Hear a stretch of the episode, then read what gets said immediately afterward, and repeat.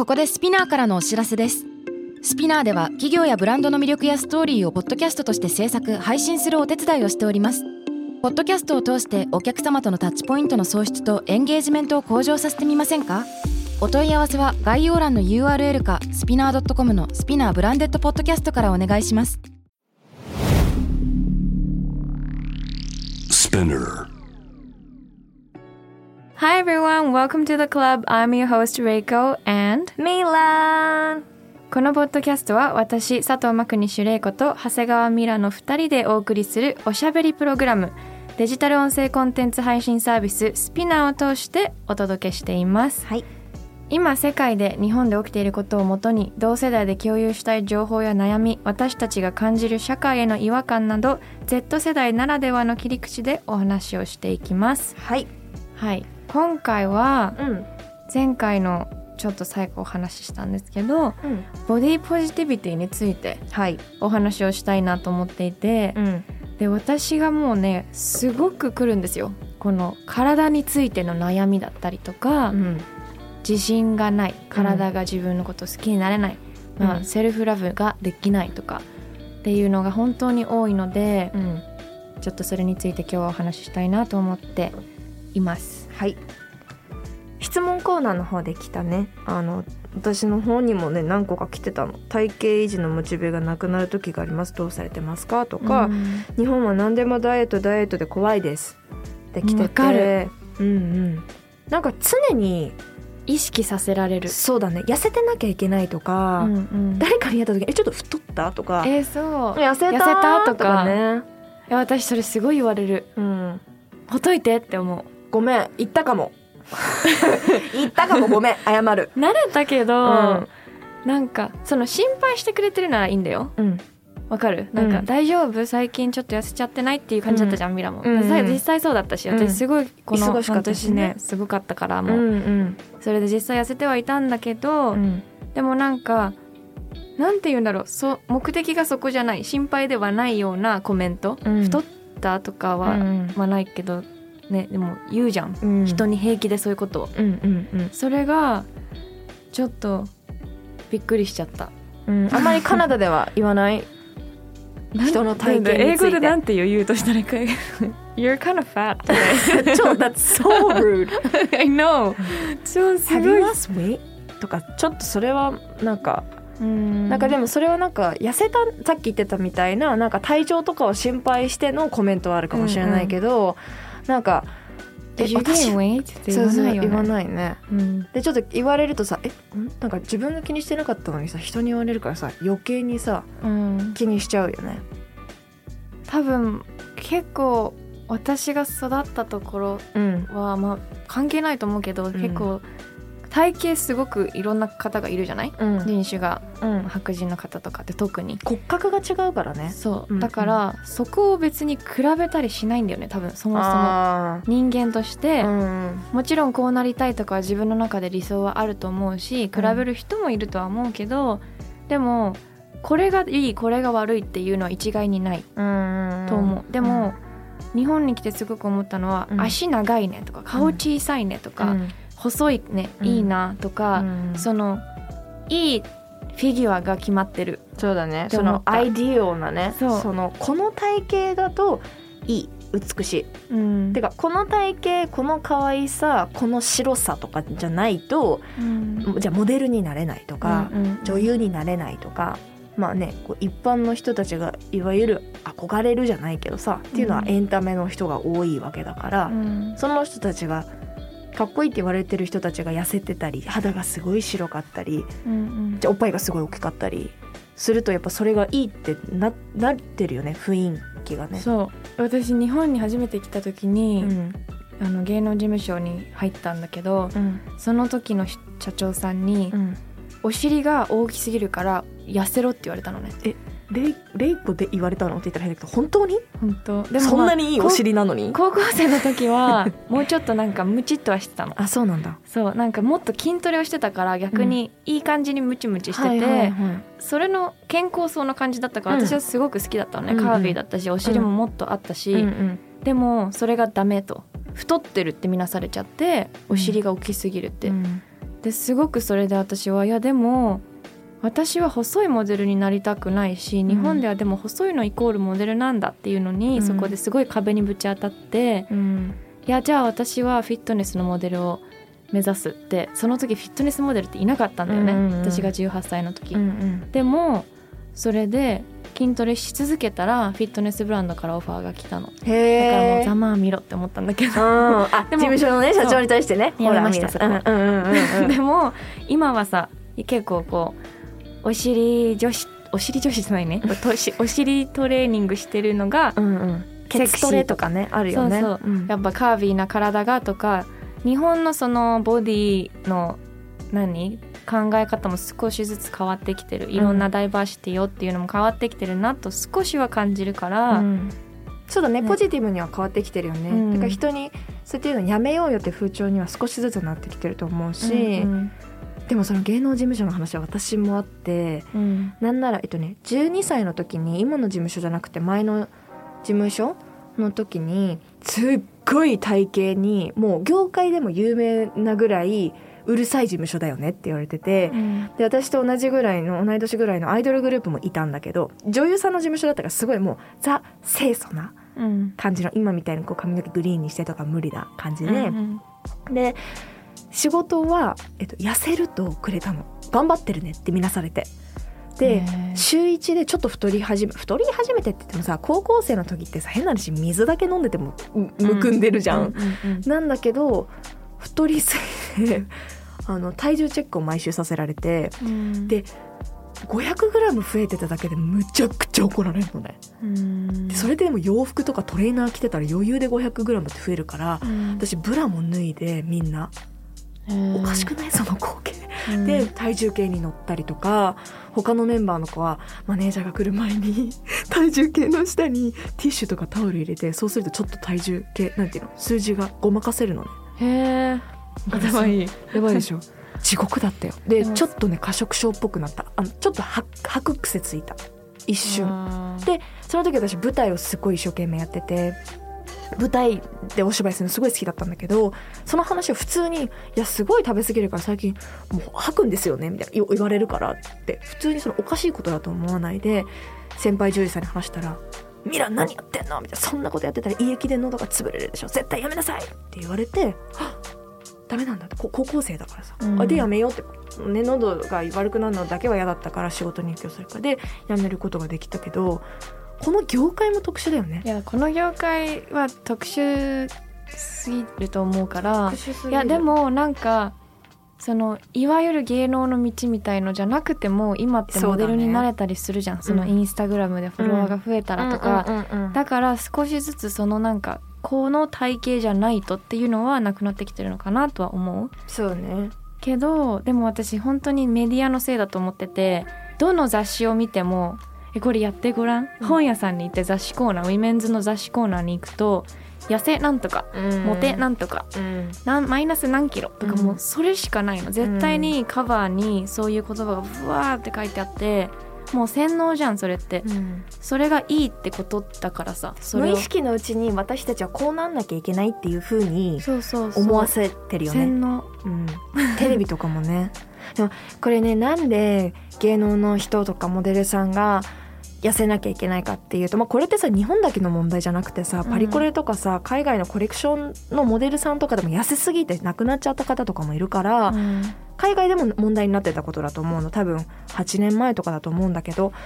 んでなんでかって言ったら洋服を作る側、うん。サンプルがちっちゃいの。うんうん。私たちってお仕事する時私服じゃなくってあのブランドさんから洋服を借りてそれを衣装としてスタイリストさんがついてね着るんだけど、それでねそのちっちゃいんだよねサイズが、うんうん。さだから痩せてないと可愛い服が着れないんだよね。うん。だから必然的に痩せないと仕事ができないっていう状況になるんだよね。だからうん。ファッションちょっともっとたどるとファッション業界だなって思ったり。そうだね。元の作りがその細く作られてるからイコール細くないと洋服は綺麗に着れないっていう概念を持ってる人たちだからうん。もともとは78年前今は違うと思うけどうんうん。まあそういうところが一般人の人たち一般人というか痩せなくてもいい職業の方々。うん。てかみんな痩せなくていいじゃんって思うの。なんか、うん芸能芸能人だったら、まあ、この考え方も良くないのかもしれないけどそういうメッセージ来た時にいやモデルじゃあるまいし痩せる必要なくないって思うのよ。うん。だから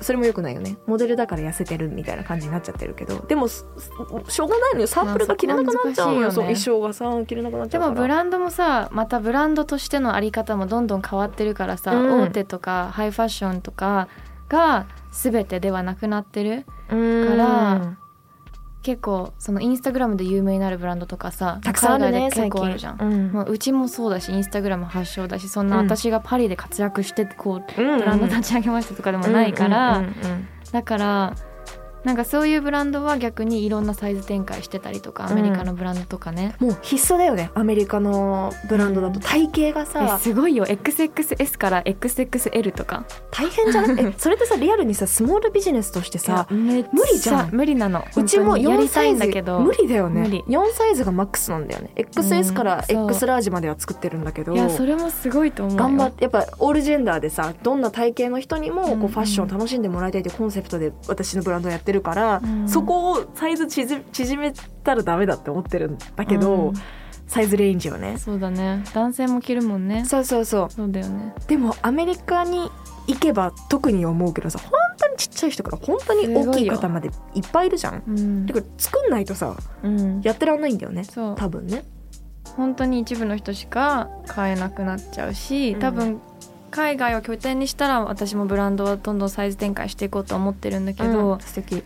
やっぱり日本だけだとそこまであっても逆にもう大きいサイズがやっぱ売れ残っちゃったりするっていうのも大手のねねよくある話だから、なんか細い人じゃなきゃファッション楽しめないっていうのも違うと思ったよね、うん。私はすごく。うん。だから私が出してるあのアマテラスのパジャマの方じゃなくてアクティブウェアの10の方では、まだ始まって半年しか経ってないブランドなんだけど、うんうんうん。レギンスファッションとか、うん。そういうアスレジャーのファッションなんだけど楽に日本でも全然おしゃれとしてファッションとして着れるもの、ジムだけじゃなくてっていうのをもっとなんか何事もさ多くの人がやればさ普通に変わっていくじゃん。怖くないくなるね。だからそれを発信したいなと思っているブランドなんだけど、点はね、そっちはだからサイズ展開を L サイズまで。えー、女の子の結構大きいのねレギンス L って。出してるんだけどやっぱ L サイズの子はそもそもそういう体見せたくないとかさあそうだからそれもそういうことかみたいななんか難しいんだよね国の文化によってそういうところが全然違うっていうのがでも逆にアメリカのインフルエンサーさんとかがもう買ってくれたりするんだけどそういう人が欲しいっていう時はお尻がすごく大きいのがいいことだからみんなお尻を鍛えてるのよ、うん。だから L サイズ必然的に買ったりするし大きいからね、そううん XS だとお尻入んないから、うんうんうん。とかも足が長いとかもあるんだろうけどだからね国によってのそのボディコンチャスとかうん。ボディタイプの普通が違いすぎる。それとファッションの重ね合いも全然違うしめちゃくちゃそれはブランドとして難しい。大難しいよね。ところ、でも変えれるとしたらさ芸能人さんとかさ、うん。インフルエンサーからじゃん。でもさまあね、今い結局みんなそこ見てるからね、そう。やっぱその憧れる対象を、うん、例えばじゃあ海外だとビヨンセとかさレディー・ガガとかさ、みんなさ歌ってる時の衣装とかもお尻丸見えのさ、うん。なんかむちゃくちゃかっこいいじゃん。ドゥアリパとかお尻うん。パーンってなってて、うん。なんか憧れる人が自然にこうなんていうの？あ同時に聞いてる人になんか、ま、まなんていうのか誤解を与えてほしくない。けど痩せてる人も美しいしなんか別に太っててもその不健康な太りはわからない、けど、自分が幸せなその太りだと別にもうかそれってさ他人の体だからさ別に私たちがどうこう言えるわけじゃないじゃん。うん。でやっぱこういいわゆる大好きなシンガーとかそういうか体型キム・カーダシアンとかはさ、うん。そういうスタンダードを変えたって言われてる人でもあるけどもさ、うんうん。キム・カーダシアンがこう人気になったことでああいうカービーボディが一気にかっこいいってなったじゃん。うんうん。なんかそういうかアメリカでもそういう出来事があったわけだから、うん。今までガリガリが良かったけど、ね。キムみたいにお尻が大きい方がいいよねってなった大きい方も美しいよねってなったから、日本のインフルエンサーの方も、そう私あうん。の、思うんだけどね。聞かない、うん。痩せもしないアプリをアプリ？じゃないサプリ？うん。を宣伝しない方がいいと思う。いるよね。なんか多いよね。まわかんないよ。でもさ痩せるわけなくないと思っちゃうの。痩せないよね絶対あれ。やってみようかな逆に一回。自分で証明しようかな。でもなんかいますよね。あのインフルエンサーの方とか、あの、まあ、いわゆるアフェリエイトあの最近流行っちゃゃったからさそれを見てる人がけちゃんとうん。これは、うん。まあ、インフルエンサーさんもお仕事としてやってるからさなんかそこを一線ちゃんとなんかわきまえてうん。見れればうん。いいんだよね多分。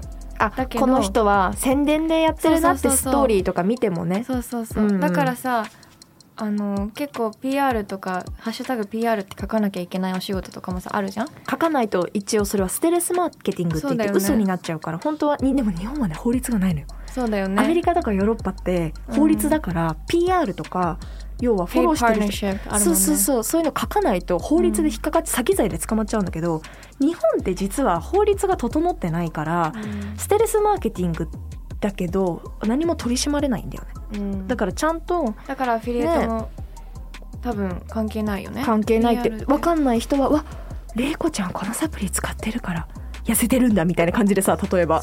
で買っちゃってるけどいやいや実は使ってる人もいるかもしれないけど、うんうん。使ってないけどリンク本当に貼って使っる人ね。てて、うん。信じてやってるなら全然いいと思うのね、うんうん。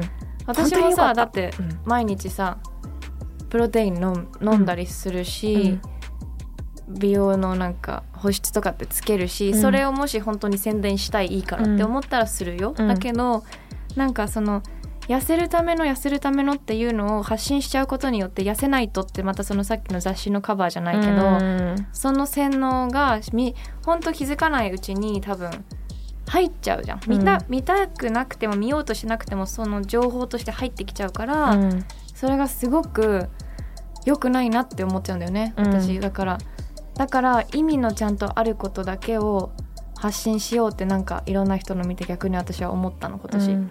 騙されてるっていう言い方が正しいかわからないけど宣伝すること自体は絶対に私は悪いことではないと思うんだけど、うんうん宣伝ですよって知らせないと、うんうんそれはねフォロワーさんとの信頼関係にもつながるしあとは痩せなきゃって無意識のうちにそうこの人も頑張ってるから。私はどちらかっていうとなんかうん。痩せなきゃって思わせちゃうのが良くない。良くないから,、だ逆にみんなが例えばその芸能人の方々とかインフルエンサーの方々がうん。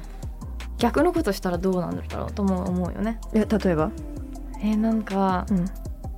太る 太る太る活動みたいな。体重、うんうん。お尻を大きくして、うん。まあキムじゃないけど、うんうんうんもういっぱい食べて1日5食食べるのがいいことですみたいな。わかんないけど。そういう人が、お憧れに、うん、変わ変えれるのは私たち視聴者っていうかファンだよね、うん。だから同時に痩せてる人を応援しちゃってるところもあるわけじゃん、うんうん。だから痩せみんな芸能人側も痩せなきゃいけないって思うけど、うん。求めてるファン側がめちゃめちゃそのアスリート系の方とかを好きになれば芸能界もえそっちに需要があるのってなって、そうだね。ちょっとボディがチャビーとか、うん。自由な体型をしてる人でもね。確かに、需要と供給だ結果的にビジネスだから、っうん。て思うね、えーでもそしたら圧倒的にコンシューマーのみんなが変わってあげたら世界変わるね。そうねお客さんのみんなが。だから そういう消消費者としてとかじゃないけどさ、うん。なんか私たちの本当の力を見せていこうよじゃないけど、そういうえ太りあとねこれはちょっとやめてほしいなって思うのが、うん。太ったってさっきさなんか会った時に言われるとかってあるじゃん、うん。あれインスタとかで言ってくる人めちゃくちゃ多いって今思った。あ「みなちゃん最近太りましたか？痩せましたか?」とか、ーえかってそれこそ勝手にさせろって言われる。ね。でも心配じゃなんかね心配の太っやつじゃなかったんだよね私うん。毎回来いやるのは。私もそう。そういうの言う人だって心配なんてしてるわけないもん。そうだよね。してない。してないよ。でもなんかそれも傷つくからでも私は私は気にしてなかったから、うん。逆にそんなにこんなに自分の体を気にしちゃってるんだなって思う。そういうことを書くってことはその人自身がね。自分に自信がないからそこまで私の体型とか、うん。私の細さとかを気にするわけじゃん、うん。体型を。うん。って思うんだよね。なんかそう自分のコンプレックスがある部分を人のにすごいみんな求めたり見たりジャッジしたりするって思ってて、うん。足にコンプレックスがあったらいろんな人の足すぐ見ちゃうし、うんお尻にコンプレックスがある人はお尻いろんな人の見ちゃうし、だだからそうそういう、まあ、考え方的にはそういうふうに考えたら気持ちは楽になるよ、そうね。私は今気にしてないよっていうのはでも気にしない方がいい。だって、うん。みんなさ骨格もさ生まれもさ、まあ、ミラとか特にそうだしさどんどんそういうねいろんな血の入った方だって日本に増えてるんだから、うん。違うのが当たり前なわけじゃん。うん。だからそこをなんか自分の物差しで変わったとかしかもライフスタイルも知らないのにどれだけ努力してるか、どれだけ裏で何してるかも知らないのに、私それすい、ごい思った今回、すまあ実際痩せちゃったんだよね、うん。すごくストレスで、うんうん。でもマジで1日3時間とかしか寝てなかったのこの4ヶ月間。嘘！3時間？マジで？本当にでも仕事がすごくてでも楽しかった楽しくてまあだダメなとこもあるよ。自分のセルフケアしないとってそれでも気づけて今年に入れてるんだけど。それはダメね。3時間はさすがにダメだね。でもなんか本当にやらなきゃいけないこともすごいあってでもその結果、もう1ヶ月間の「ポップアップとかも含めていろんなことがちゃんと形になってるから、うん。全然私は気にしてないの。人生自分のものだしうん今頑張りたかったから頑張ってただけで、うんうんうんっていう普通になんかすごい楽観的な考え方なんだけど、うんうんうん私が OK だったら別にいいってことだよね。myself そうね。そう、でもごめん3時間は短いまあ、わ短い短い。ちょっと短い。まあ、毎日は持った。でも3時間の日結構多くて、いやでもでいも死んだよ。えだってさ1週間のうちさ1日でも3時間の日があったらさその私1週間ずっと引きずっちゃうもん。うん。まそれそういう意味では。さそうなの。私もだけど慣れちゃってそれが良くなかわあそれはそれは良くない。ったでもどんだけ食べてたの？も、うん。そうね。そのやっぱ体型に出やすいから出ちゃって、うんでそれをいちいち言われてたのがうん。すごい逆に気にしてないのにストレス、うん私は気にしてないのにね。そうそう。まあだから私が言われるんだったら日々みんなもね、うん。まあ、同僚からでも、うん。友達からでも親とかね、うん。親もお母さんも結構言う人いるじゃん。いるいるいるいるいる。うちとママ言う。あちょっと太った？とか。え。お尻ちょっともりっとした？とか 言うのよ。だそれは職業的にはありがたいんだけど、うん。そうかなっていつも。あんまねなんか気にして ないんだけど。でもね。言うねお母さんお父さ言うよね。ん言う言う言う。悪気はないはず。お母さんは悪気ないと思うけどでも気にしないでっていうのは難しいと思うけど私はでも今の時代だから SNS から得ちゃう情報がすごく一番左右されちゃうと思ってるのね。うん。が SNS で自分がフォローしてる例えばモデルさんとかが、もうみんな細い人たちとか、ただただみなんな細くて綺麗でっていうその憧れの見るだけのためにそういう人をフォローしてたとしてももしかしたらそれがすごく自分の精神的に良くないことになってるかもしれないし無意識のうちにね。もしかしたらこうなりたいとかこうでいたいっていう人うん。をフォローし始めることによってあー。これが例えばニッキー・ミナージュとさ、うん。さんとかさうん。なんかニキミナージュさん。ニキミナージュ。ビヨンセとか。ビヨンセとかね、もう本当に可愛いね。素敵な。いろんな体型の方々をうん。あえてフォローすることによって、インスタとかでうん。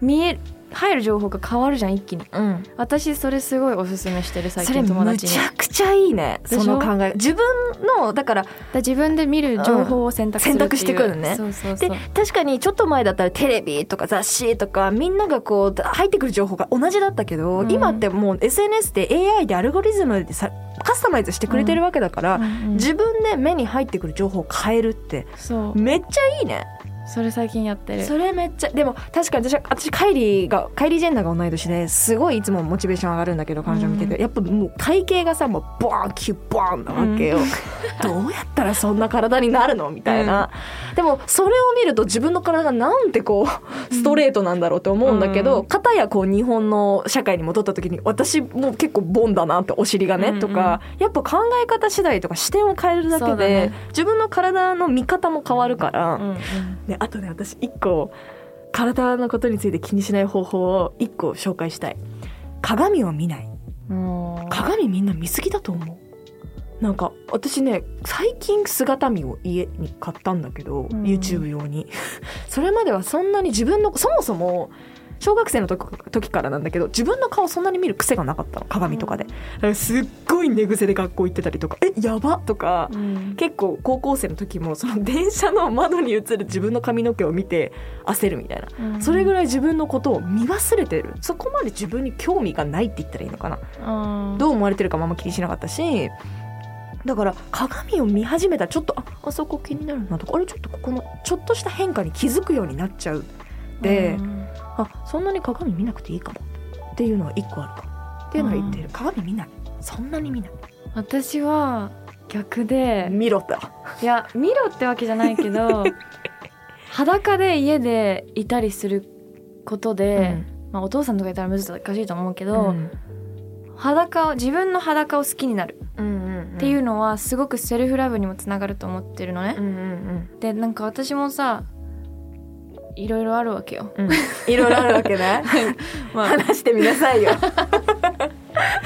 私もいろいろあるわけよ。私でもさ、うん。こうやっぱ本当仕事マインドなのね、うん。このに、うん、仕事始めてから、うん。ビジネス始めてから、うん。いいこと素敵。でもだから自分の体とかもあんまりケアしなくなっちゃって。うんうんうん。すごい YouTube とかでフィットネス動画とか上げてそれはずっと今もやり続けて発信してるんだけど、うん。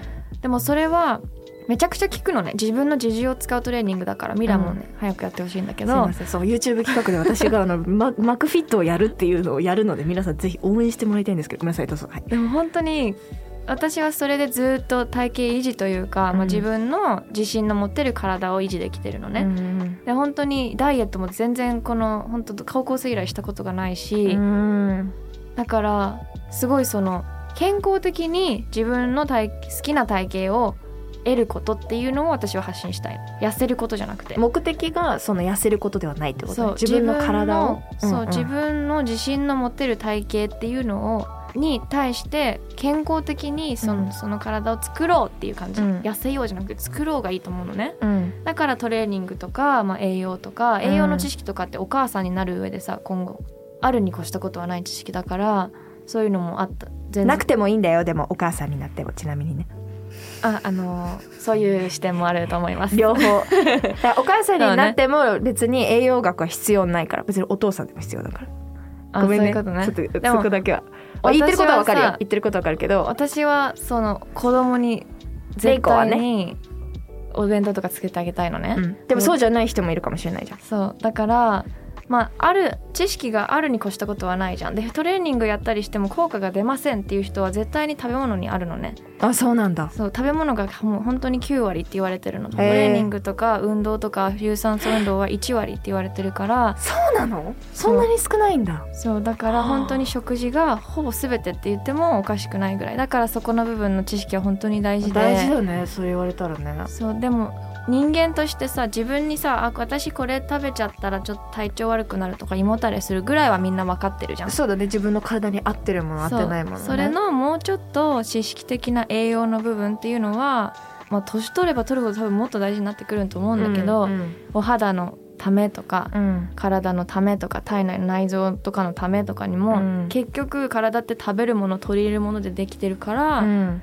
表面的な痩せ痩せ痩せばっかりを意識するのであれば、私はそっちを作っていったらいいと思うんだよね。でトレーニングしたらさきっとさあじゃあ食べ物も気をつけようってなるしうん。自炊しようってなるかもしれないしそうだね。でトレーニングすると結果的にいろんなことを変えそうだね。そうそうだからそれでなんかいいラライライフサイクルができてそれが習慣化できたら勝ちだと思ってるから、うん。なんかそのそれを私は発信したいけどそれをもうちょっとみんなも、うん。うんなんかいろんな人が発信してほしいって言ったらあれだけどそういうねマインドになったらいいね。そうねそういう考え方の方が絶対的に痩せる痩せるこれ飲んだら痩せるようん。よりも健康的にいいじゃん。精神的にも、うん痩せるってもうさすごいまネガティブな言い方だからさそう我慢ねそうね。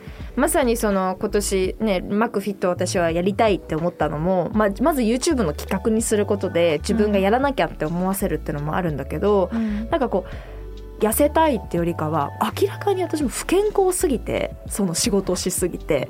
だからもうちょっとき綺麗な食事をしたかったしあのそういういまマジに今まさに言ってたみたいな感じ？そのうん。1個整えることで、ワークアウトすることで食べる時間を気にしたりとか、うん。プレッシャーのない範囲であと運動するとさメンタルもさ落ち込みにくいとかさいろんなデータがあるじゃん。うんまあ私の場合ちょっと走ったりするのは苦手。嫌い。ジムに行くのも嫌いだけどじゃあレイコのトレーニングを10分間やってちょっとヨガやってっていう自分なりのルーティンを今年は作りたいなと思ってて。でもここでねなんか別に痩せるため痩せでダイエットって多分聞かれるんだろうなと思ってこれからトレーニングを始めたんだって言ったら、でもそれもトレーニングをダイエットのためじゃなくて自分のメンタルのため、うん。いろんな考え方の人がいるからね。うんまあこれはなんかまた今度ねセルフラブの話にもつなげられるかもしれないね。うん。セルフラブでしかないねこの内容。これがねイコールイコールセルフラブなんだよね。セルフラブについて話そうってなるとすごい難しいけど。難しいいっぱい軸があるからそうね。でも体ってやっぱ女の子にとって一番気にするところだし女の子って一生ダイエットする生き物って言われてるから、必然的。もうね無意識的になっちゃってるからね。だからそこの考え方をまずはい。みんなもうちょっと気楽に。気楽に生きてこうよ。えでもそれ本当大事だよ。大事だね。本当に余裕ですね。うん。はい。はい。さあ次回なんですけども次回まさかの2月14日バレンタインデーが月曜日です、ということでちょっと私が話したいことは、まあ、恋愛とかいいね。セックスのこととかうんうん。質問にも来てたので、もしくはあの質問もまだまだ募集してますので。うん来週も質問に答えていきたいのでよかったら、えーこの東京ヤングボスのインスタグラムの、えープロフィール欄にあるメールの方から送っていただければなって思います。はい。はい、そしてツイッターやインスタグラムのハッシュタグは「ハッシュタグ東京ヤングボス」です、はい。東京は伸ばし棒で東京でヤングボス、はい、カタカナでお願いします。はいスピナーのほか Apple Podcast、Spotify、Amazon Music など主要なリスニングサービスにて聞いていただけますはい、毎週月曜日配信なので皆さんぜひあの毎週ねうん、楽しいお話をミラとしていこうと思うのではい、ディスカッション今日みたいなねディスカッショはいンがまたできたらいいなって思います。Thank you for listening. That was Reiko and ミラーバイ bye.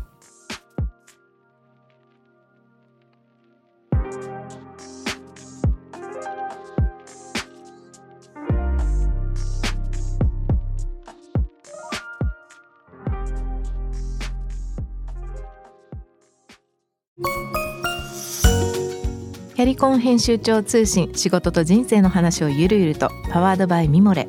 このポッドキャストではミモレ編集長の河原咲子が時には一人で時にはゲストをお招きしキャリアコンサルタントの資格を生かして仕事と人生そして職業キャリアだけじゃないライフキャリアの話を誰にでもわかりやすくゆるゆるとお話します。毎週金曜日に新しいエピソードを配信中です。ぜひ一度聞いてみてください。